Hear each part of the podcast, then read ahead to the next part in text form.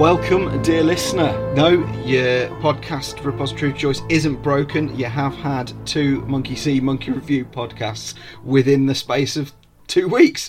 Isn't this incredible? Lucky you. Lucky you. Uh, we're back once more. Uh, opposite me, I say opposite me, he's actually down the other end of a phone line.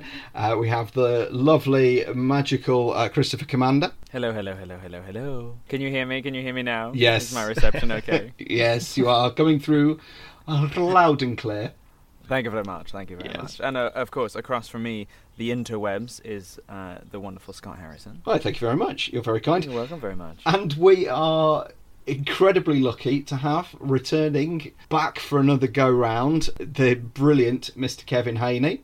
Hello there, chaps. Thanks for having me back. I do apologise if you can hear my cat meowing in the background. No, it's not the Ah. it's not the first time we've had crazy, weird cat noises in the background. It's very true. It's very true. se- It's a common theme. the, the second podcast we recorded actually had uh, two cats having a fight in the background. If you listen very, very carefully in the first ten minutes of the podcast, What's a little Easter egg? You should do a, a commentary of every one of your podcasts.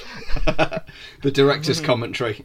I don't. I don't think enough people listen to to the podcast actual without going back and listening to the director's commentary. We'll do a director's cut Yeah, 30 years that- down the line. That's it. That's it. But uh, Mon- monkey see, monkey do a director's commentary of their own podcast. yes, Hasn't got quite the same ring to it, is it? That'd be MS, MSMDC. DC. yeah. All right, we have gone off on one of our lovely tangents again. Uh, sorry, dear listeners. so gentlemen, how have we been since we last spoke? Yeah, not bad. Yeah, they've they've been all right. Keeping safe, not feeling too, too under the weather. I'm still uh, fortunate enough to be working. You so that's, lucky uh, duck. that- that's what I'm doing. I'm working through the lockdown. I get uh, moments of normality, and then uh, the journey home. It's very quiet, and then I come back and watch all the TV and catch up on my news from the day. Well, this is something I'm doing. So I'm, I myself, I'm working full time, but I'm working from home. So I'm finding that my evenings are generally that bit more open and free to kind of use as I see fit. So I've, I've created a long list of films to uh, to kind of work through and and catch up on. So lot lots of reviewing of films that I've not seen for a while, or catching up on things that I, I kind of really should have should have seen a long time ago. It's it's it's kind of a bizarre thing, isn't it? Because you're kind of like it's it's almost like the first lockdown. When I was in the first lockdown, I was very much kind of like, oh, I've got so much to catch up on, and then now it's like, oh, okay, and I'm almost catching up on films that were released at the beginning of the year, films that you probably wouldn't, you would have completely forgotten about now are taking prominence on the streaming service. Yeah, I mean, I, for example, I mean, Jojo Rabbit's just uh, started this week on Now TV, so I haven't had an opportunity to go pick myself the Blu-ray up because it was released during lockdown. So I, I took some time out to watch that the other night. I ended up having a bit of a, a, a three-movie binge, which was um, which was fun. But it was yeah, it was it was kind of good to catch up on that because I think I came out of I came out of Jojo Rabbit when I saw it at the cinema, largely kind of enjoying it, but not entirely feeling like it had completely worked as a film. I, I mean, I, I still rate it quite highly, but um, there were things in it that, that kind of sit that are a bit of a juxtaposition with the way the way the film kind of goes. But um, yeah, and I, I found largely it was sort of consistent with that that um, the things that I, I wasn't so keen were still very much there, but it was, it's still a really sort of light in places, very very funny in places. Yeah, it was uh, it was nice to catch up on that again. I yeah, I, I think the thing was that this time a year ago it was it just played at the London Film Festival, and I remember that was a really hot ticket, and I think its reputation kind of preceded it, and I think it is a very good film. Don't get me wrong, and I do rate Taika Waititi as the director, um, but I think the funny thing was was I think a lot of people were expecting a lot more from it, and I think had the film Yeah. have just been released, I think a lot of people would have been taken aback and surprised and enjoyed it a little bit more than the weight of expectation they went in there with, and I think that's kind of why it's a reputation. But well, you're right. I think revisiting it now, you kind of go, Yeah. okay, right. I'm seeing it from a perspective of it's died down a little bit. Everyone's kind of like moved on. Now I can enjoy it as a film rather than an event, which I don't think it ever should have been. No, absolutely. I think it, it actually got because I, I looked at some of the reviews sort of after watching it just to see what the the initial critical response was like, and actually it was really divisive. That um, that actually there were a few one and two star reviews in amongst a lot of the critical praise for it. So it's it's a really divisive film, and I can I can appreciate why that is. But uh, but yeah, I still still have a, a, a warm bit of affection for it. I think it's not his strongest film because that's actually one thing that I have done throughout the, the course of lockdown is I've I've had a bit of a Taika Waititi retrospective. I've managed to to go through Boy, which was now was that his directorial debut? It was, yeah. Yeah, I, I mean that was really good and really sowing the seeds for his style. A really kind of low key coming of age comedy, and he, he kind of loves that that that kind of oddball kind of coming of age kind of structure with his films. Uh, I, I watched, which I my personal favourite, Hunt for the Wilderpeople of his. I just think it's just such a delightful film. Uh, really, really worth worth watching. I don't know. We were talking about the last episode of of sort of great films to kind of pair with. I think actually uh, we talked about Get Duked and The Peanut Butter Falcon. I think Hunt for the Wilderpeople and Peanut Butter Falcon as two sort of oddball odyssey movies that are really kind of lovely and feel good. And they're they're both available on streaming services. I caught up with uh, oh god, what's it called? Oh, what we do in the shadows as well. Um, I rewatched all all the film and both series. Oh wow! A couple weeks back. How is the series? The series is great. The series yeah. is great, and it expands sort of what they wanted to do with that world. Yeah, it is. It is interesting because when I first watched the series, I was slightly taken aback because I was like, "Oh, are they just gonna try and do like another ver?" Like I felt like I was being disloyal to the film. Yeah. Um, but they do they do a, they do a brilliant job on all of the, the main characters, and the idea of an energy vampire still makes me giggle. I'm gonna yeah, um, yeah, I, I, I, yeah, I, I think this the TV show in a way is strong because I think also as well I think what we do in the shadows is a slightly overrated film as well, and I think in the, in the, mm. in hmm. the same vein, uh, I am going to actually have to correct myself because uh, I should know Boy wasn't his directorial debut; it was Eagle versus Shark, and I rem- oh, and, and, I oh, remember oh, Eagle versus Shark because I remember going to see that, and I remember someone say it was a friend that was from New Zealand that was like, "You've got to come see this film by this guy Taika Waititi," and this would have been back in like 2007. We think we're talking, and I remember watching yeah. it and being very aware that I was watching a new voice um, and it, ah. it, arguably, I mean, I think with Boy and Eagle versus Shark, some may argue that his earlier stuff is probably slightly stronger. Maybe in a Tarantino uh, kind of ways, like some of his earlier mm. stuff is sort of like maybe because there's no weight of expectation behind it. Yeah, I think. Uh, I mean, I, I, really need to check out Eagle versus Shark. That's one that I, I completely forgot about, and with Jermaine Clement as well, who's yeah. always yeah always worth a watch. Um, yeah, it's, it's one that I seriously need to check out. So thank you for reminding me about that one, Kev. I'll uh, yeah, that, dig I mean, that one out. I think you should be able to get that, pick that up off eBay or something like that quite cheaply. I don't know how readily available it is on streaming services. It's just one of no. those films I think that was kind of, yeah, I think it kind of sort of like fell by the wayside. I remember it being a big deal in London. And this is yeah. about the same time as like Transamerica and all that kind of stuff. So it was like yeah. I think I was kind of in London at that point, kind of like loving the fact that you know Friday night would be my independent film night. I go to kind of like the Curzon in Soho or something and try and catch something. And Eagle versus Shark was one of those. I was going to say it's interesting that you should say about him uh, and and the Tarantino sort of comparison, just because it feels like at the moment he's a great talent and he's great at what he does, but he's crossed that path of he's wearing a lot of hats right now. Well, and it is. Yeah. He's doing so much stuff and great stuff, but how thin can you stretch yourself really?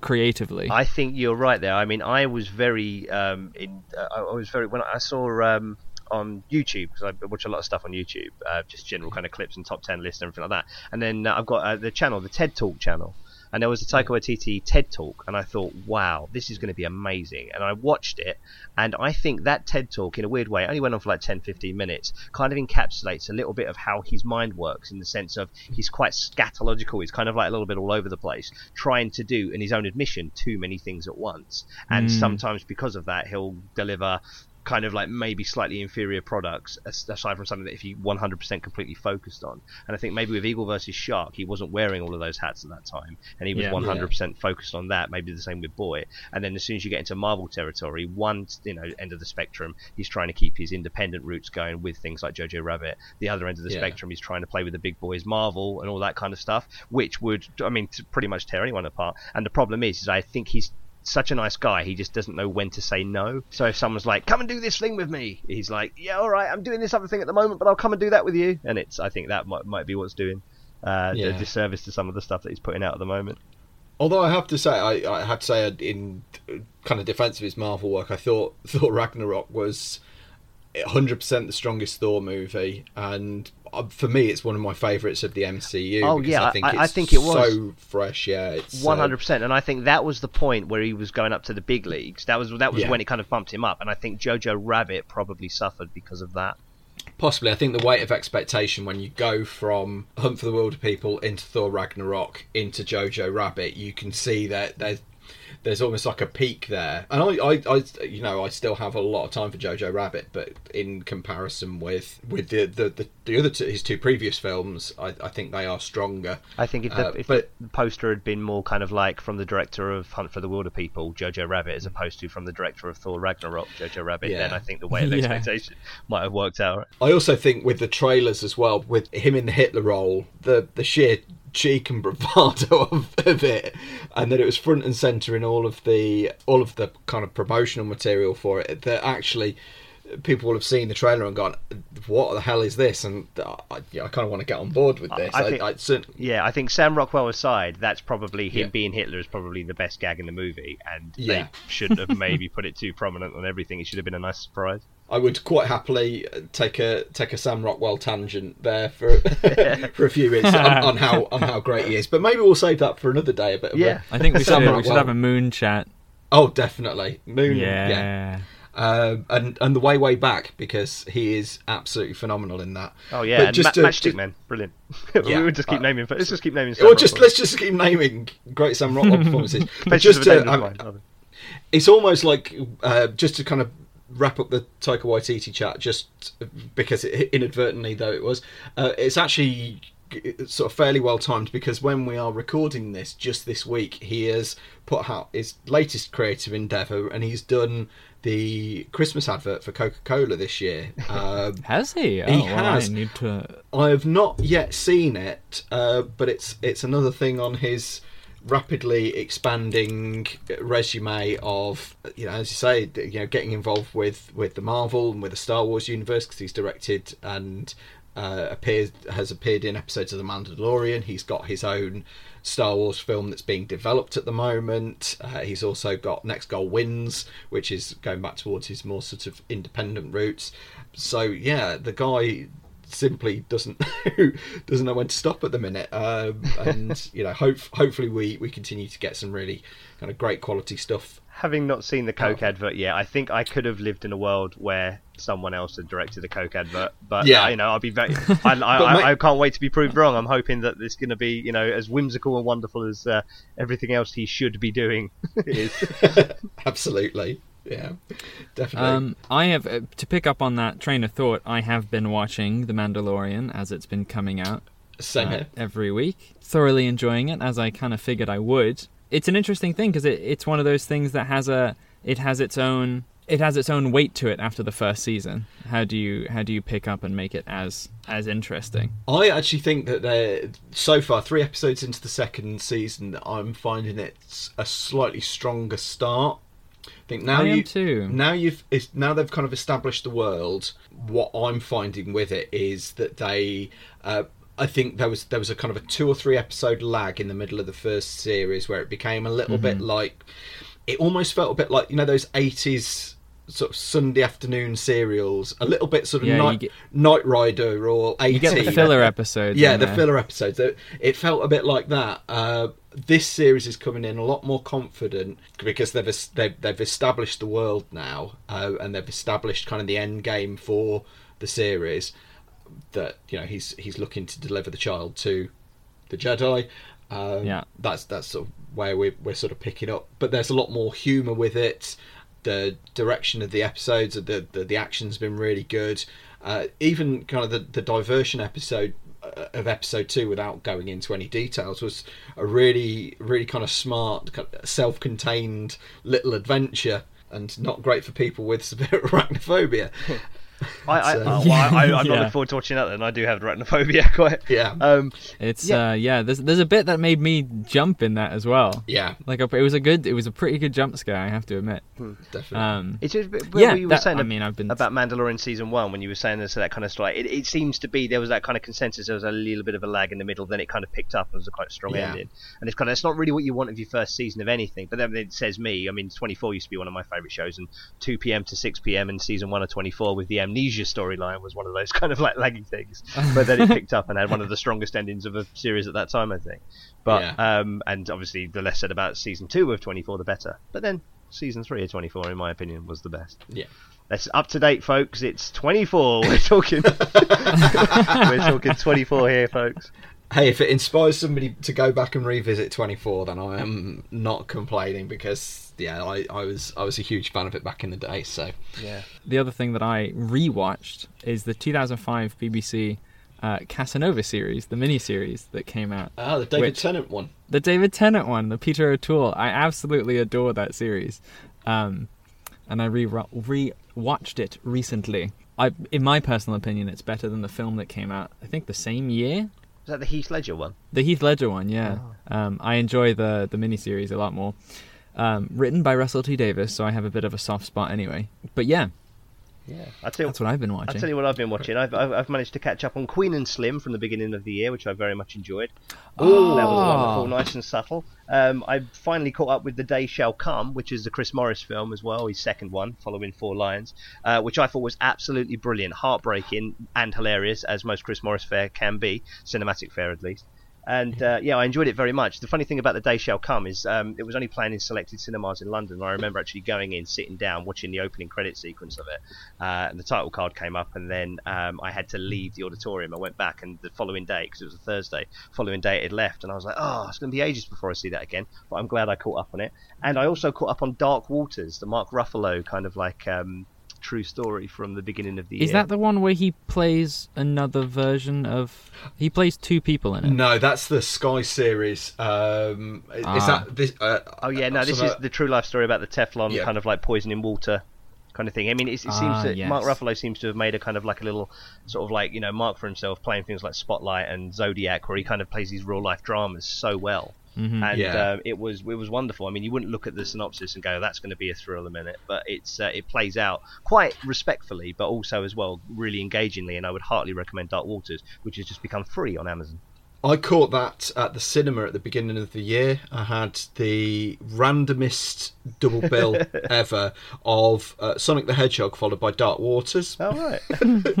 Um, but yeah, I, I'll, I'll fully, I'll, I'll fully back up what Kev said there. It was a, a really, really great drama. I, I enjoyed it a lot, and uh, picking up on something you said in the middle of that, that uh, again, dramas like that and Spotlight, which I was a huge, huge fan of. Yeah, he's golden. Anything with Ruffalo's in, Ruffalo's in is is worth a watch. Speaking of which, again, just a, a small tangent is um, I forgot completely uh, that he was in Collateral, which is another film that I've caught up with. Oh yeah, what a film! I love Collateral, and there is, and I forget the time. But if you start, whenever I watch Collateral, I like to watch it at night into the wee smalls. And I think if you start Yeah. watching it at something like I don't know what it is, but it's something like if you watch it at like 12, 17 a.m., then that moment at the end where he looks at his phone, the climax of the film, you'll have the same time that he's got, and you feel like you're actually kind of like there with him. that's great. I love that. I love movies that are kind of like, especially great score, great soundtrack in general. In fact, Yeah. terrific performance by Tom Cruise, and uh, and and I think I think the thing about that film is is that's one of those films that I like to put on sometimes at the end of a film marathon. So if I you know, sometimes when you're with a group of friends, not so much now because we're all on lockdown, but you'll have a group of friends and you'll like watch films through the day, and it's like everyone's starting to doze off, beer in and out, and everything like that. You're like, hey, you know what? Let's end the night on Collateral, and then that will go through to sunrise. Funnily enough, that is exactly what I did. that I'd uh, I did a mini film marathon a week last Saturday and started it with Coco. Watched uh, What else, did, what else did you drink? Brilliant. so, watched uh, a Norwegian film called Jackpot, which uh, was written by Jo Nesbo. I was a big fan of the Jo Nesbo's Headhunters, Nesbo which if you've not Italiano. seen it, it's great. And then wrapped it up with Collateral, and again that was a, a great little a day's triple bill. Did you have the urge to go Jo Nesbo, Nesbo Italiana?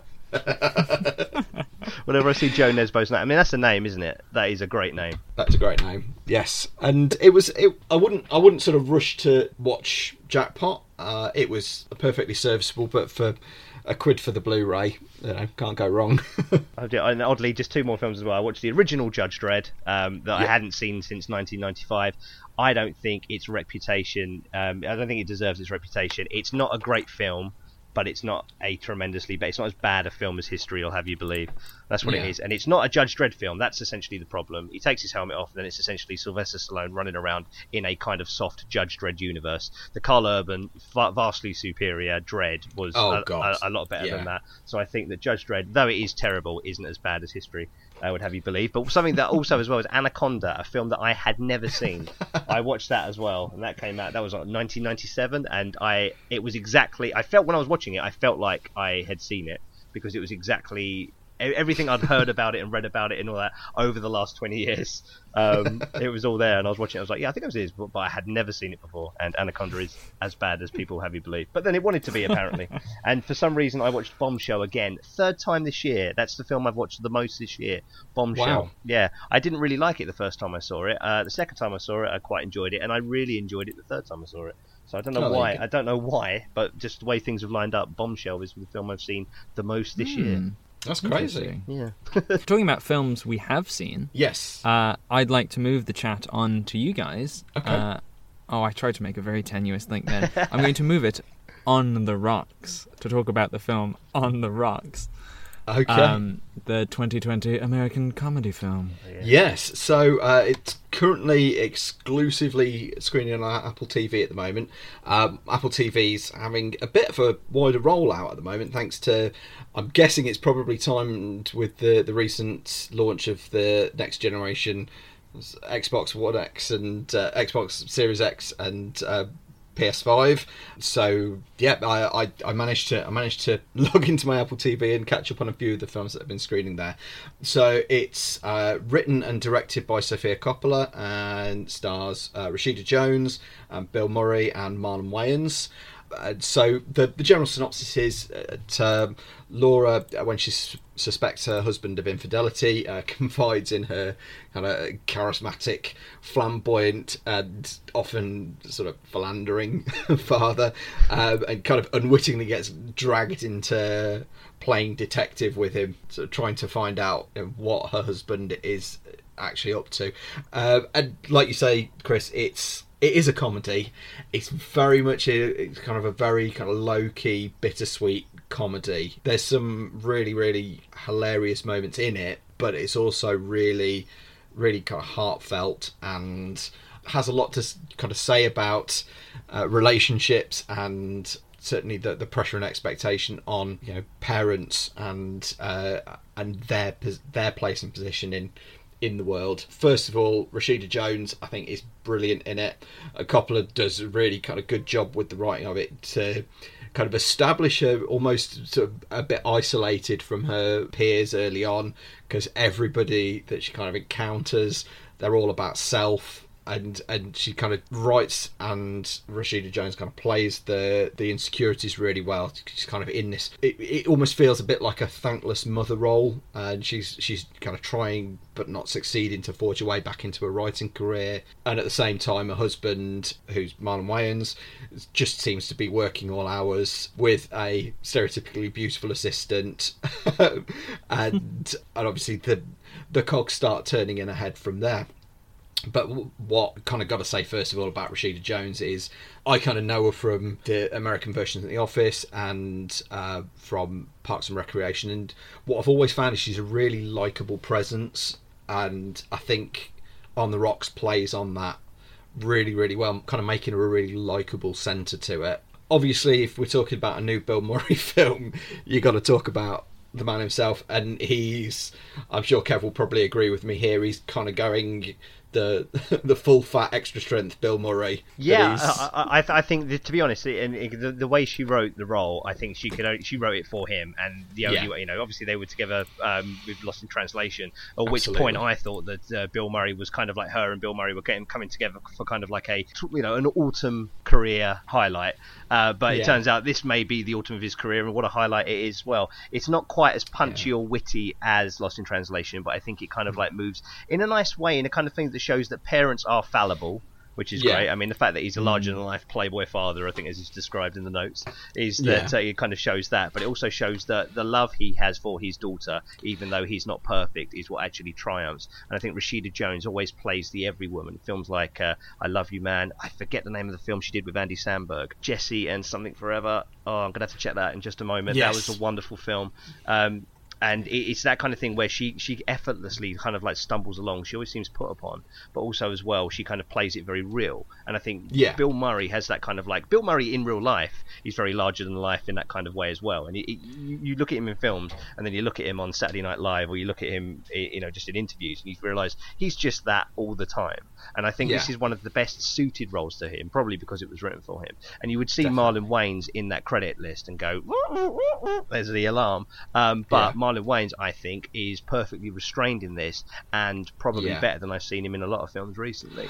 Oh, absolutely. I'd, I'd agree with that. Um, I mean, just sort of bouncing back onto the, the Bill Murray part, he is he is clearly having an absolute ball with it, and I, I find it really interesting. I, I kind of picking up on what you said around the love that he has for his daughter, but he's he's kind of got this kind of last generation kind of patriarchal feel about him that he's he's quite controlling in a way that he's he's still playing the the the protective father and he's he's that he's kind of the catalyst for most of most of what happens in the film that he's just he just drags her along whether she wants to or not. But i think they've got such a such a brilliant chemistry they spark off each other really well and i think you you see there's that reciprocal love but you can also see that she is so infuriated with him. I think, uh, because he is i was going to say he's, he's really kind of infuriating but you know captivating presence. You can see it throughout the film you know his interactions with other people that like you say he's he's very very bill murray in it. Um just to go back to the marlon wayans point i mean i'm not going to delve too far into spoiler territory but there is a moment in the film that i think sofia coppola does so well in really sensitively handling both sides of the, the the kind of the husband and wife dynamic in this. And and there is a moment that actually and it doesn't give anything away but it, it's it's a part of Marlon Wayans performance that he has one line that he drops in there and as a as a you know as a dad myself it really struck a chord and really landed hard with me. And I thought it was so well hmm. done that a film such as this where you're looking at a sus- you know a suspected infidelity uh, that you expect it to be quite weighted against the the person that's being unfaithful but I think the the balance of it and I think it it turns really nicely it's nicely played the way it's done uh, and I think I think it, it manages to generate some really nice sympathy on both sides. But yeah, not not to give too much away. But um, but yeah, sorry, Kev, you were gonna I was gonna say- gonna pick up a point. Yeah, sorry, yeah, two points. One, Celeste and Jesse Forever. That was the name of the film from That's the one. 2012 with Andy Samberg and Rashida Jones. Uh, and also, as well, yeah, Bill Murray in this, the kind of Bill Murray. So, the last time he was with Sofia Coppola was when they did a very Murray Christmas. Did you see that on Netflix? I didn't know. And that I didn't see it either. So it's still there. Well, it's the time of year, guys. Those bells are ringing. Yeah. You should, It you should put it It on. is. That's lovely. That's kind of like what I'd say the character that Bill Murray's playing in this is closest Yeah. to, which is essentially a kind of exaggerated version of how he could be. Um, Yeah. uh, but I also think Mm. as well with Sofia Coppola, she's kind of like no, you know, a lot of people have sort of said like life imitating art. Is she working through some daddy issues here? Is this the kind of like father that she was working? But then did you guys see somewhere way back No. when? So that was another Sofia Coppola film when it was kind of like they were at the Chateau Marmont, wasn't it? And it was uh, Stephen Dorff and uh, one of the Fannings. I think it was Dakota or Elle Fanning. Um, Yeah. Sorry, bear with, I'm gonna have to check that out in a moment. I will check that out for the time we uh, Okay. mo- move on. Um, and and that again, a lot of people looked at that and said, okay, well that's obviously the relationship that she kind of has with her father. And Yeah. they're kind of there, and it's like it's refreshing to see because I thought there'd be similar, there'd be kind of like echoes of that in this, but the character that Yeah. Bill Murray's playing in this is a completely different father figure to the father figure uh, Stephen Dorff played in Somewhere. So I think Yeah. that's where that kind of like comes in as well, which goes to show that really, probably, maybe people looked into Somewhere too much um, in that respect, and which is why that probably wasn't quite as popular. Yeah, and just to pick up one final thing as we're talking about you know, this this festive time of the year and Bill Murray, that we're gonna we're gonna be getting the viewings of Scrooged soon. I just ordered the. Uh, I just ordered the soundtrack. I've got the. Uh, I've got. I, I, I've got the Danny Elfman score, which would be wonderful to have on one of the tracks of the tray. But um, I've. I- I've actually gone back and the nine track um, you know, with the Annie Lennox put a little love in your heart opening it, that kind Yep. of thing. I just thought I've got to have it. I've got to have it. And you know what? It was harder to find than I thought it would be. I don't have many kind of silly social media traditions, but I do have one. Is that every Christmas Eve I will repost uh, a YouTube link to the uh, the Christmas Miracle speech at the end of Scrooged because I think every year people need to hear that. So they Yeah. do. I remember I had a friend that told me that he went to see Scrooged in the March after it came out in the December, and uh, sitting there in an auditorium with like two people, and that bit came on, and everyone just sat there in silence. I can confirm it was Elle Fanning. Elle Fanning was in somewhere with Stephen Dorff. Right, great stuff. So, in summarisation, I think On the Rocks is well worth an hour and a half. It is a really sprightly, an hour and thirty six minutes long, and it's it's a really gentle, witty, heartfelt piece. Well worth well worth checking out. And as of right now, you can find it on Apple. Yes, TV, Apple yes. TV. It's Apple TV. Certainly, certainly Good. one, I wouldn't say it'd be worth getting Apple TV for, but then you, you know No. this and Greyhound maybe, you know, Yep. and the uh, the long way, long way up. That's what I watched recently with Ewan McGregor and Charley Boorman. That was uh, quite wonderful as well. The next thing on my Apple TV to watch list is the Beastie Boys story. Oh, that's great. That's terrific. That's a documentary that's essentially Yeah. a live show. So they did a li- Yeah. they did a they did a series of live shows on Broadway and uh, we- about the Beastie Boys, and it's got this great thing. It's directed by Spike Jonze. It is. Yeah, absolutely terrific. I would heartily recommend that. I wasn't a huge Beastie Boy fan, though I do like a, a couple of their songs. Um, And uh, I came out and I bought like three albums after watching that documentary. Wow. Yeah, There you are, listeners. You have a bunch of recommendations from us today. yeah. Yes. And what- uh, maybe the com- You've got plenty of maybe time. the combination of Greyhound on the Rocks and the Beastie Boys documentary could be worth a sample of your uh, Apple TV.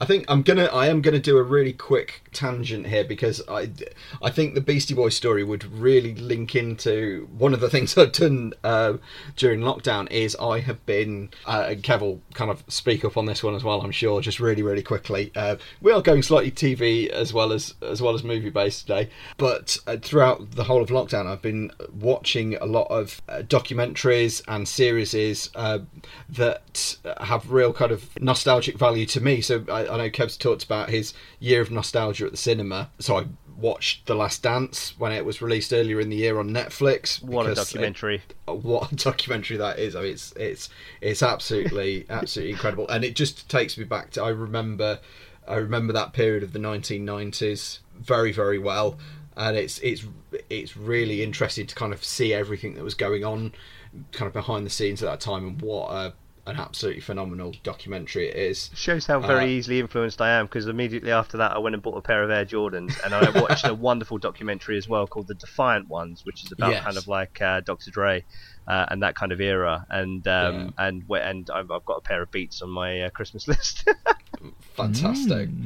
And then I went from that into because I'm a bit of an old school wrestling fan, and this year the Undertaker retired, and they did a a, a, a series on the the WWE network called The Last Ride, and it was about uh, his kind of last four years. And one thing that he always did, kind of the Mark Calaway the, uh, who's the chap that uh, that who's the Undertaker, for the first time really spoke about his character because he's he's always kind of kept up the the character as much as possible and hasn't granted interviews and now he's retired he's spending all this time kind of talking about his career and it was absolutely fascinating that kind of this this old school icon is now finally kind of pulling the curtain back on his career and that was absolutely fascinating and then once I'd finished that I moved on to High Score on uh, on Netflix which is about kind of the heyday and the growth of uh, different genres of video games throughout like the 80s and early 90s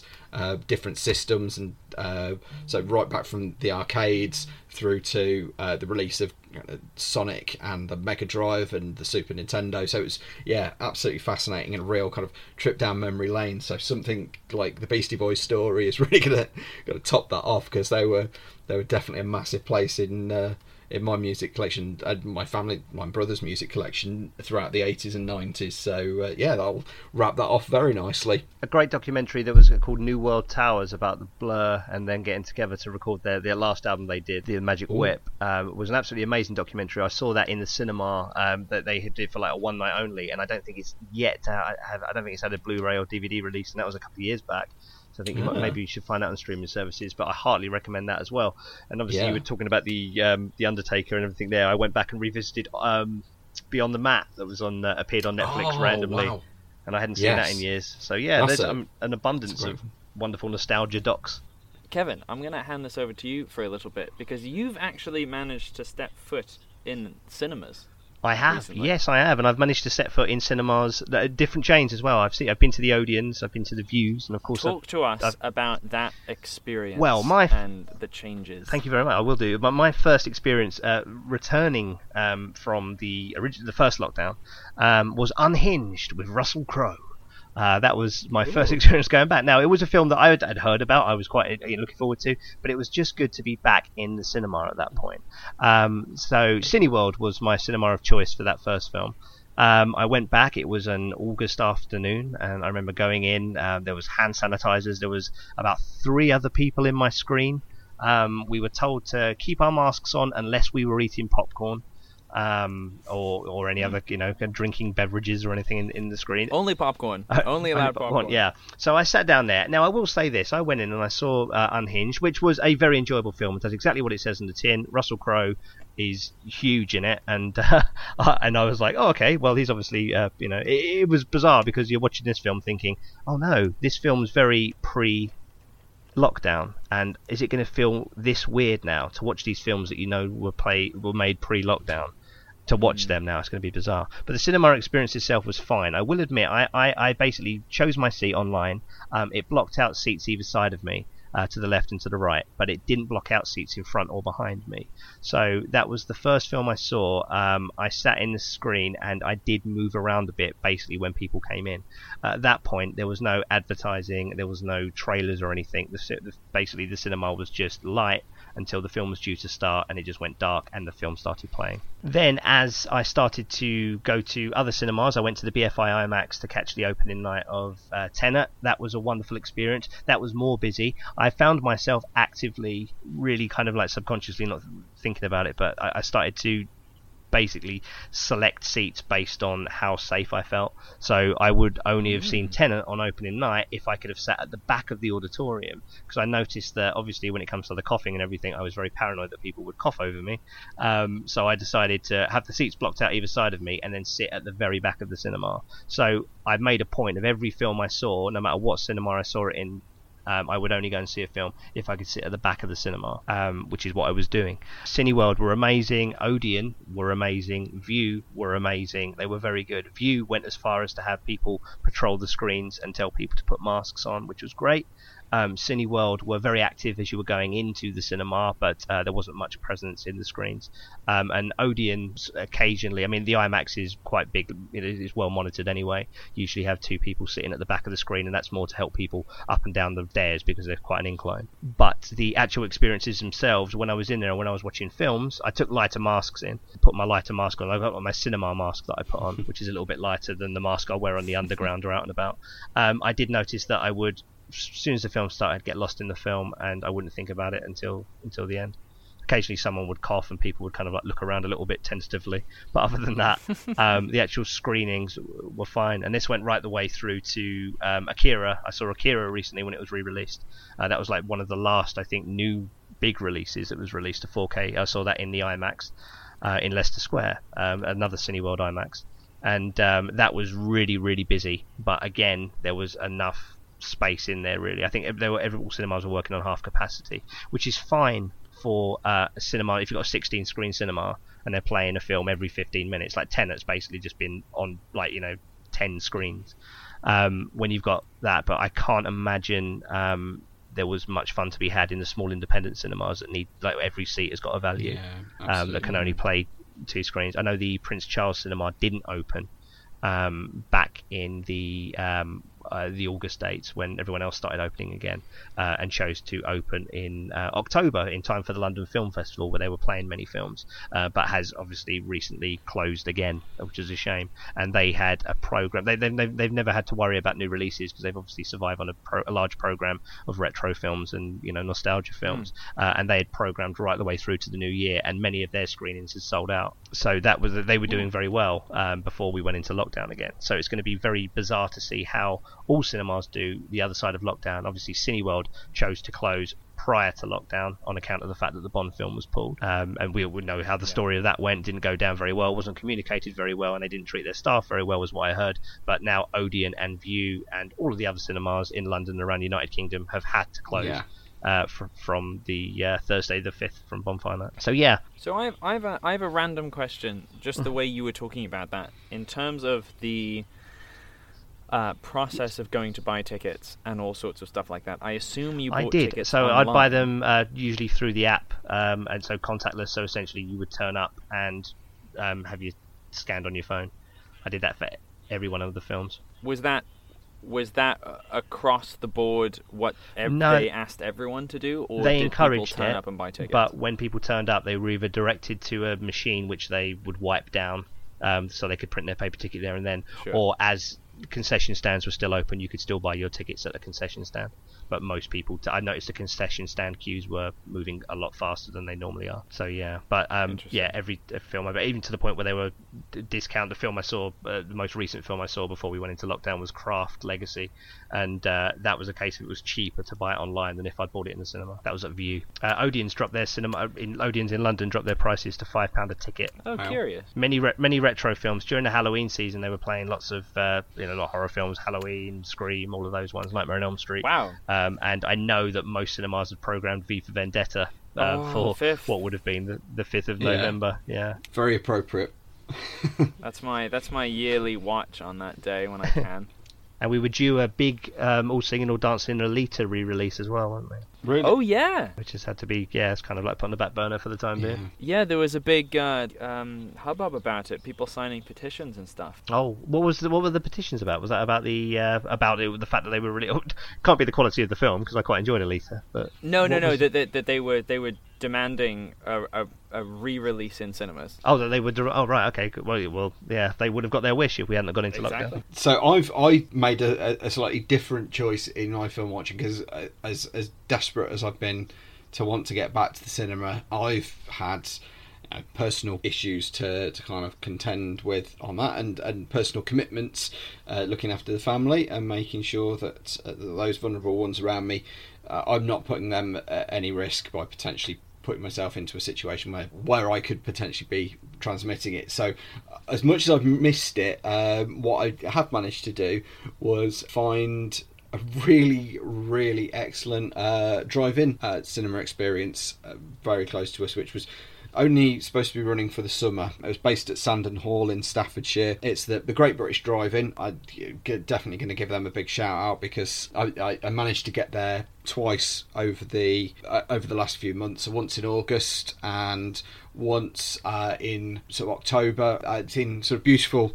Uh, stately home surroundings. Uh, the sound is all kind of wired through the uh, through your radio, so you tune yourself into a frequency, and and actually works really well. So I, I I took my daughter to go and see Lego Batman during the August part of the summer holiday, and I mean I'm I'm a massive Lego Batman film. I think it's it's a fantastic film, but my whole existence would generally be sort of revolving around can I make it to the cinema tonight? Yeah, yeah, I can see Uh, that. and and having that kind of cut out from my my life for a few months and that you know the the big screen experience I know it's I know it's a phrase I say a lot but there was a moment where uh, we were very lucky uh, due to circumstances that we got a, a front row centre seat in front of the screen for Lego Batman and I got a fairly good quality radio on my car, so the sound quality was excellent. And there was a moment just as the film started, and you got the Warner Brothers logo, and it was on this this enormous screen on this beautiful day, and you know the, the soundtrack bumping through. and that that brilliant brilliant opening uh, with the raid and the aircraft spoiler light. And I will absolutely hold my hands up and say I was on the verge of getting a little bit emotional just to be back doing the thing or one of the things that I love most that I've not been able to. And I, I kind of clutch onto that. And uh, unfortunately, again, due to the. Um, uh, due to the pandemic. They've had to close again, but they're hoping to reopen closer to Christmas. So if you are listening to this and you know search for the Great British Drive-In if you're based in the Midlands because it is really worth checking out. Uh, it's such a lovely experience, and the the people that do it, they're all they're all doing it for the love of it. And I, I managed to go and see the Amazing Children of Men on the big screen for the first time because Wow. I, I I didn't see it. I, I saw it on, on DVD the first time round. So to be able Is to that is that is that a uh, a mashup, a Spider-Man and uh, uh, Alfonso Cuarón mashup? what's that? Children of Men. The, the amazing children of men. Sorry, Sorry, I kind of came in a bit late with that. That was uh, Sorry. It was it was worth it. It was worth the. Hmm. it's, uh, but yeah, no, uh, and again, uh, just just to, to see that on the big screen was was fantastic. So uh, it was nice to be able to find a safe environment to be able to do it. I've just been hoping I find somewhere that's showing Tenet for me to be able to go and see it. You say I see t- two hazards of that. I noticed a, dri- a drive-through down in London way that programmed a double bill. It was the Emoji Movie and Dunkirk, Oof. which is that. Yeah, one's There uh, one's a harrowing, blood curdling experience. The other And one the was other one's directed by about war. Christopher Nolan. yeah, here we go. here we go, brilliant like that. So, d- did you not mind the, when the usherette came along with the big kind of rack of ribs and put it on the side of your car? No, they were very delicious, and, Oh, and there, were, there were people there to help me tip the car back over. so, actually, talking about that, I'm going to go off on a bit of a tangent. We were talking a little earlier about um, films made notice noticeably before lockdown, and I'd like to talk a little bit, just a tiny, tiny little bit, Yeah. about a film that is made. Technically, I guess it was made during lockdown, but it is about a virus called COVID 23. I think it's called Songbird. Ah, yes, the the Michael Bay produced. The Michael Bay produced. Um, oh yes, I've heard. I've heard of this. terrifying, supposedly a um. So what we need right now, right? About Yeah. another COVID in 2022, um, and about a separated couple. One of them is immune. This is all in the trailer. If you want to look at the trailer, and the horrors that go with that, and being able to track and trace, and there's all there's all the vernacular that we are using nowadays to describe our lives very much shoehorned into this at least what was in the trailer very much shoehorned in to make us realize that this really is uh, representing what we are currently going through Yeah. and i have to admit there's a part of me that goes I mean, props to people making a film during all of this nonsense, but also, is it a bit too soon for that kind of stuff? And I, I I think think- the other thing is that I- struggle with the idea that someone, well, also people are terrified anyway. As as you know, there is a respectful amount of terrifiedness which you should be of Yep. the current thing that's happening. But there are people, you know, I don't think they want to be reminded that sort of way. And also, is it really nice of people to be making money out of this sort of terrified pandemic that's happening? There's part of me that I- really doesn't like that. It has got a whiff thi- of exploitative about it. Yeah. hasn't It has. I think the issue with this is though is it's kind of like it depends. I mean, I, I I'll use this very kind of like tentatively when it comes to Michael Bay, but it's like art, isn't it? Really, and art can express anything that art wants to express. Yeah. It's like you know when the films came out after September 11th, when we had uh, United 93 and World Trade Centers and everything. Everyone was like, well, is this you know is this what we should be doing? Are we making money from something? Are we doing this? Whereas on the West End stage and on uh, uh, and in fringe theatre especially, there were lots of plays written about it. People were doing monologues about things and everything, and that's kind of what it is. And it's just something about cinema that people can be very snooty at, I think, sometimes, and sort of say, well, it's not art, is it really? I mean, again, I'm not fighting Michael Bay's corner in this Yeah. respect, but it's the kind of like you know, know it, it's not, but it, it, it, it, yeah, it's the it's that kind of representation of it, and I think it's like, yeah, of course. I mean, essentially, it's reflected. I think their problem will probably be is I I, I have no doubt in my mind that the last film I'm going to want to watch is Contagion when the pandemic's over. Yeah, sure. And everybody, everybody is really up on that at the moment, and it's on. It's you know, Yeah. still trending on the streaming services and everything. But that's more of a kind of like, oh, look at that! Look, it turned out that we knew about these things all along and everything. I don't know if the other side of it, unless there's a film called Furlough, which is just about people sitting at home locked in. I don't think I've got an interest in it, but there might be an appetite out there for it. It's similar to the people that love the home invasion movies. Yeah. What was that home invasion movie that years ago? Home it's Alone. called The Strangers. Home Alone. That was it. Yeah, yeah, yeah. Um, but there was a thing. I think the tagline for it. It may have been The Strangers. I can't remember what it was. It said no, it wasn't. It was called Them or something. And it was it, anyway. The tagline was "You'll never feel safe in your home again."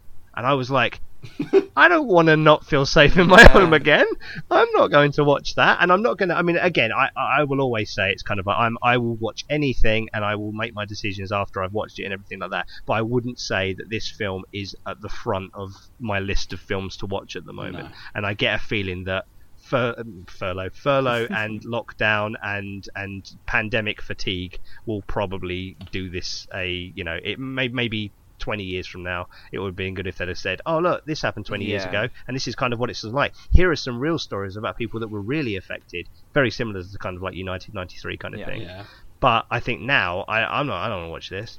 You know, No. even even in the like, the the back end of the Borat the movie, there were it, was- there was it, it gets quite kind of Close. obviously because it was filmed in lockdown. It, get, it gets very yeah heavy on that kind of thing. And after a while, I was like, ah, okay, I'm not quite as enjoy- I'm not enjoying it as much now because my escapism has gone. Yeah. And if you're watching films to escape, the last thing you're going to want to do is watch a. If you're going for a breakup, maybe it's nice to watch a film about somebody going through a breakup. When I went through a heavy breakup, my favourite film was Swingers. It turns out Swingers is now my favourite film because I was going through it at the time and everything. Sure. But I don't think I'm going to want to go through because unless there is an upbeat ending where everything's fine. It just and felt I after don't think. after watching the trailer, it just felt the word that came to me was blunt.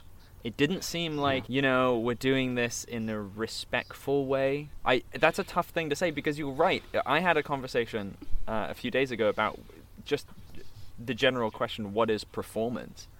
And how do you define that? So how do you define art? This is someone's way of expressing whatever they want to express. So good lord. Anyway, I think I think the question there is uh, sort of where art and commerce kind of meet is is this film trying to say something about the the human condition? Is it saying something about the the people involved in it, or is it going, "Hey, look at this! You've been going through this. Let's watch these people doing it." It's uh, it's- money.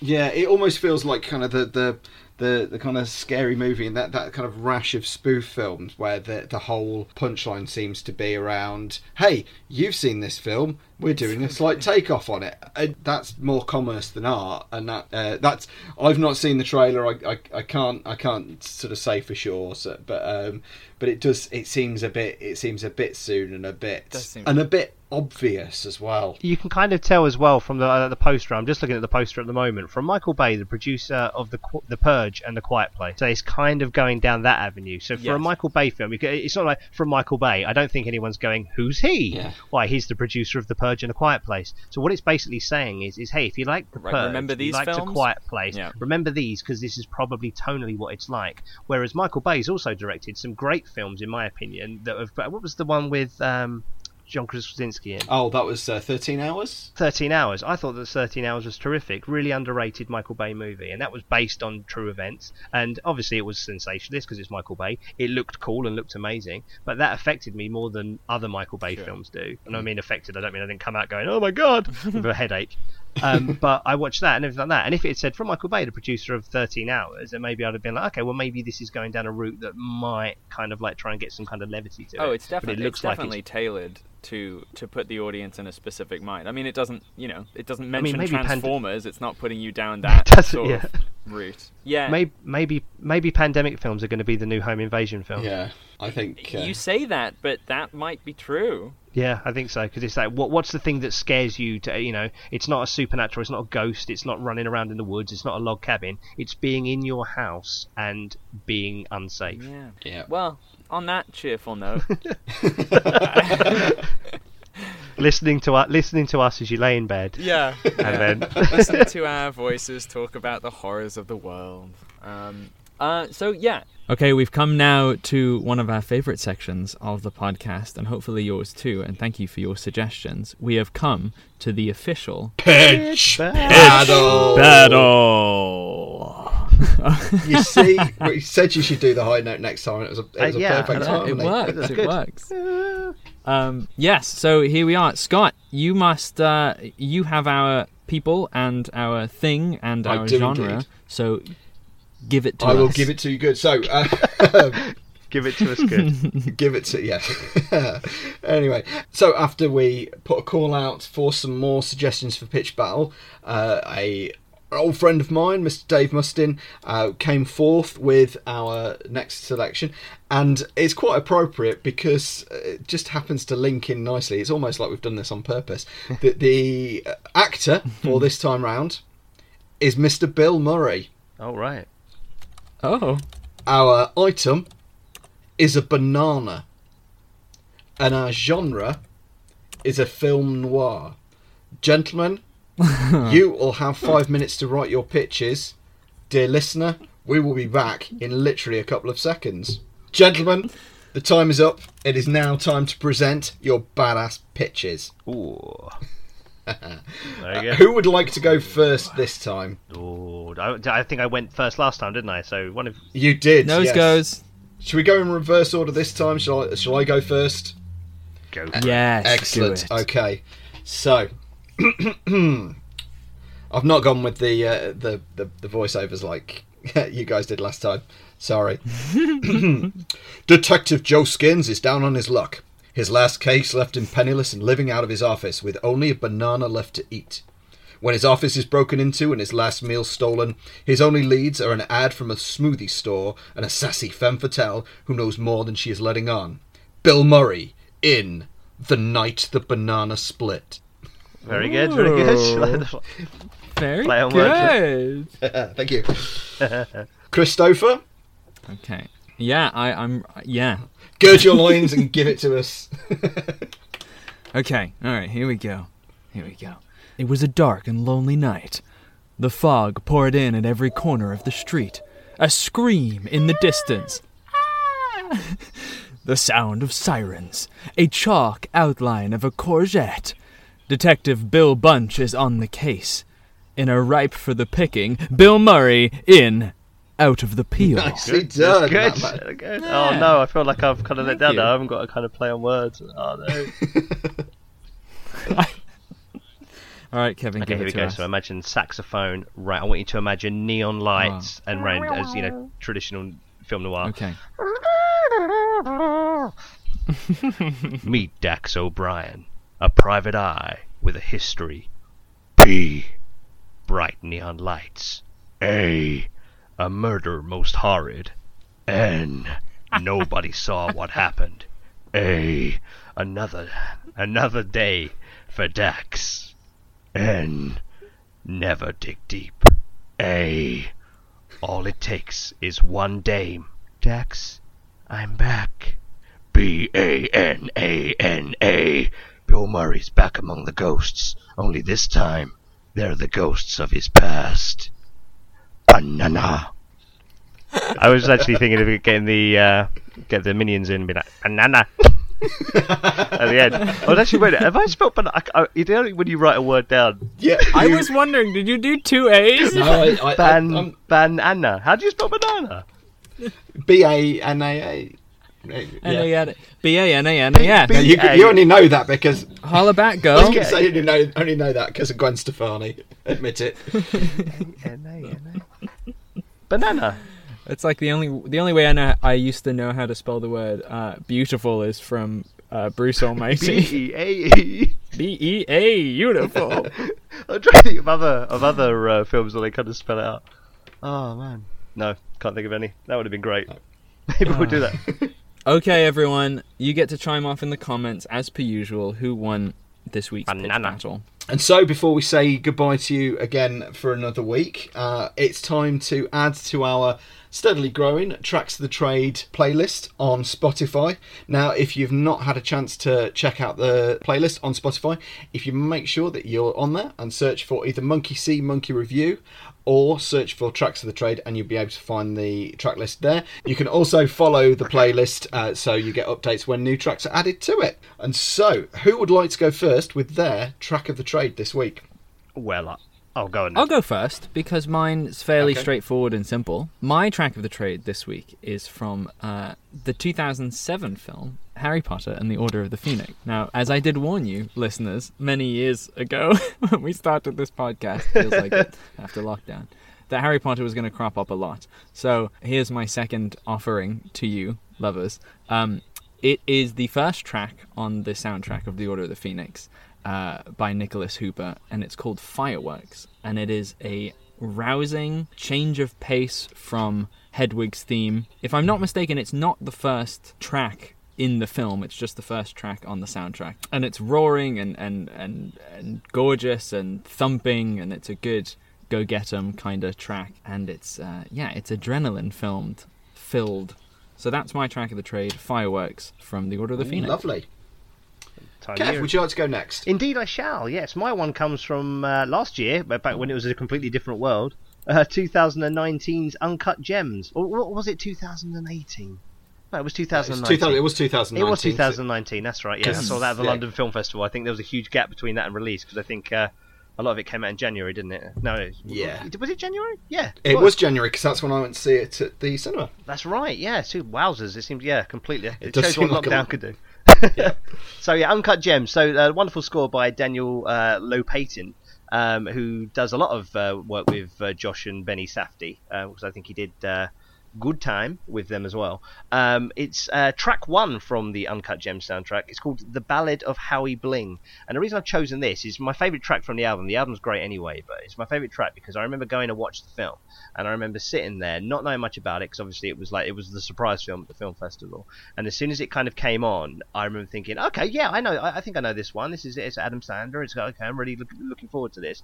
And the score automatically kicked in and made me completely change my perspective of what I was about to watch in the matter of a couple of just like a, a couple of beats of music.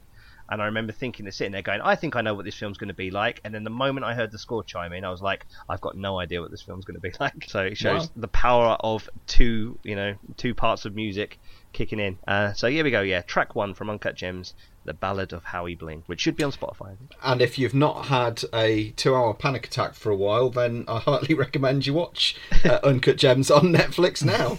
We've just had a two-hour panic attack. It's called this podcast.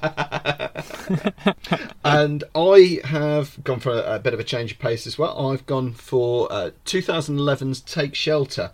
Uh, it's another one of the films that I've checked out during lockdown, yeah. and uh, the uh, the track that I've picked is uh, the track Storm Shelter. Uh, it's taken from towards the end of the film, and it's a really kind of beautiful, slightly unsettling uh, at points, but it underscores one of the key moments towards the end of the film. And it just struck me as I was watching this that it would be perfect for tracks of the trade because it's one of those pieces of music that just builds and builds and builds and is you know, glorious in the context of the film and really lovely kind of in isolation as well. And uh, i'm really glad I, I took the time to check that out because uh, having been a big fan of uh, midnight special which was another one of jeff nichols films I've really wanted to kind of catch up on his back catalogue so this is my first first step to doing that was to, to finally get around to watching take shelter and, uh, and it's a lovely film and just as a little sort of news link to that that it's it's quite appropriate that we talk about Jeff Nichols because this week, uh, whether this comes to pass in the fullness of time, that he has been signed on to take on a spin-off of the uh, Quiet Place movies. So it'll be interesting to see what he Curious. does with that. So, a loud place, loud places. loud places. So, uh, so yeah, so that's uh, Storm Shelter uh, by David Wingo from the soundtrack to 2011's Take Shelter. Oh, riddle me this, Scott. You watched The Babadook recently, didn't you? I did watch the Babadook recently. yes. Okay, saying nothing more than I'm about to say, just a simple yes or no. Do you think The Babadook and Take Shelter would be a great double bill? Yes. There we go. Thank you very much. Find out why by watching them both. Goodness, we've done another one already, and that that, that feels good. It's nice to be back, and it's nice to be doing this. I'm just yeah, absolutely delighted to be to be able to keep talking at you. Again, it's it's lovely to be able to, to speak to you as well, Christopher, because uh, you may not know this. We don't actually get to see each other very much thanks to social distancing. So these these are the best chances we get to talk to each other. Um, and once again, Kev, thank you for your, your time, your input. We've absolutely loved having you joining No, us, well- and uh, you are your offer is constantly open for you to come back anytime and, uh, Well, and be part Thank- of it. Yeah. You- Thanks for having me again, Chris. I've never met you in person, sir, but it's been wonderful talking to you once again. It has been an absolute pleasure. You're very easy on the ears. oh, that's good. Easy on the ears. Thanks again, guys. Excellent. And so all that remains for me to do is uh, we do have a couple of little favours to ask. If you listen to the last podcast, you will know some of this. You might be able to recite it back to us. But we are on Apple Podcasts and we are also on Spotify as well. So you can search for Monkey See Monkey Review on both of those. Monkey See Monkey Review the podcast. Um, if you are on Apple Podcasts, please leave us uh, a review. Please leave us a positive one if you so wish, or just a star rating. It really does mean the world to us to know that people are listening and enjoying it, and it also helps. Uh, mess around with their algorithms and shoves us up the charts a little bit more. So, any help you can give us would be much appreciated. If you search Monkey See Monkey Review on Instagram, uh, we are on there. Please give us a follow. We do little posts every now and again about what we're watching and any movie news and, and let you know about upcoming podcasts. Uh, we're also on Twitter at MSMR Pod. Please give us a listen and a bit of a follow there. And if you want to drop us an email, we are on uh, the the email at uh, msmrpod at gmail.com. So, once again, thank you very much. Thanks for listening. We hope you've enjoyed it. So, thank you. We hope to see you and speak to you again very soon with another Monkey See Monkey Review podcast. Goodbye. Cheerio, bye bye. Cheerio, bye bye, ta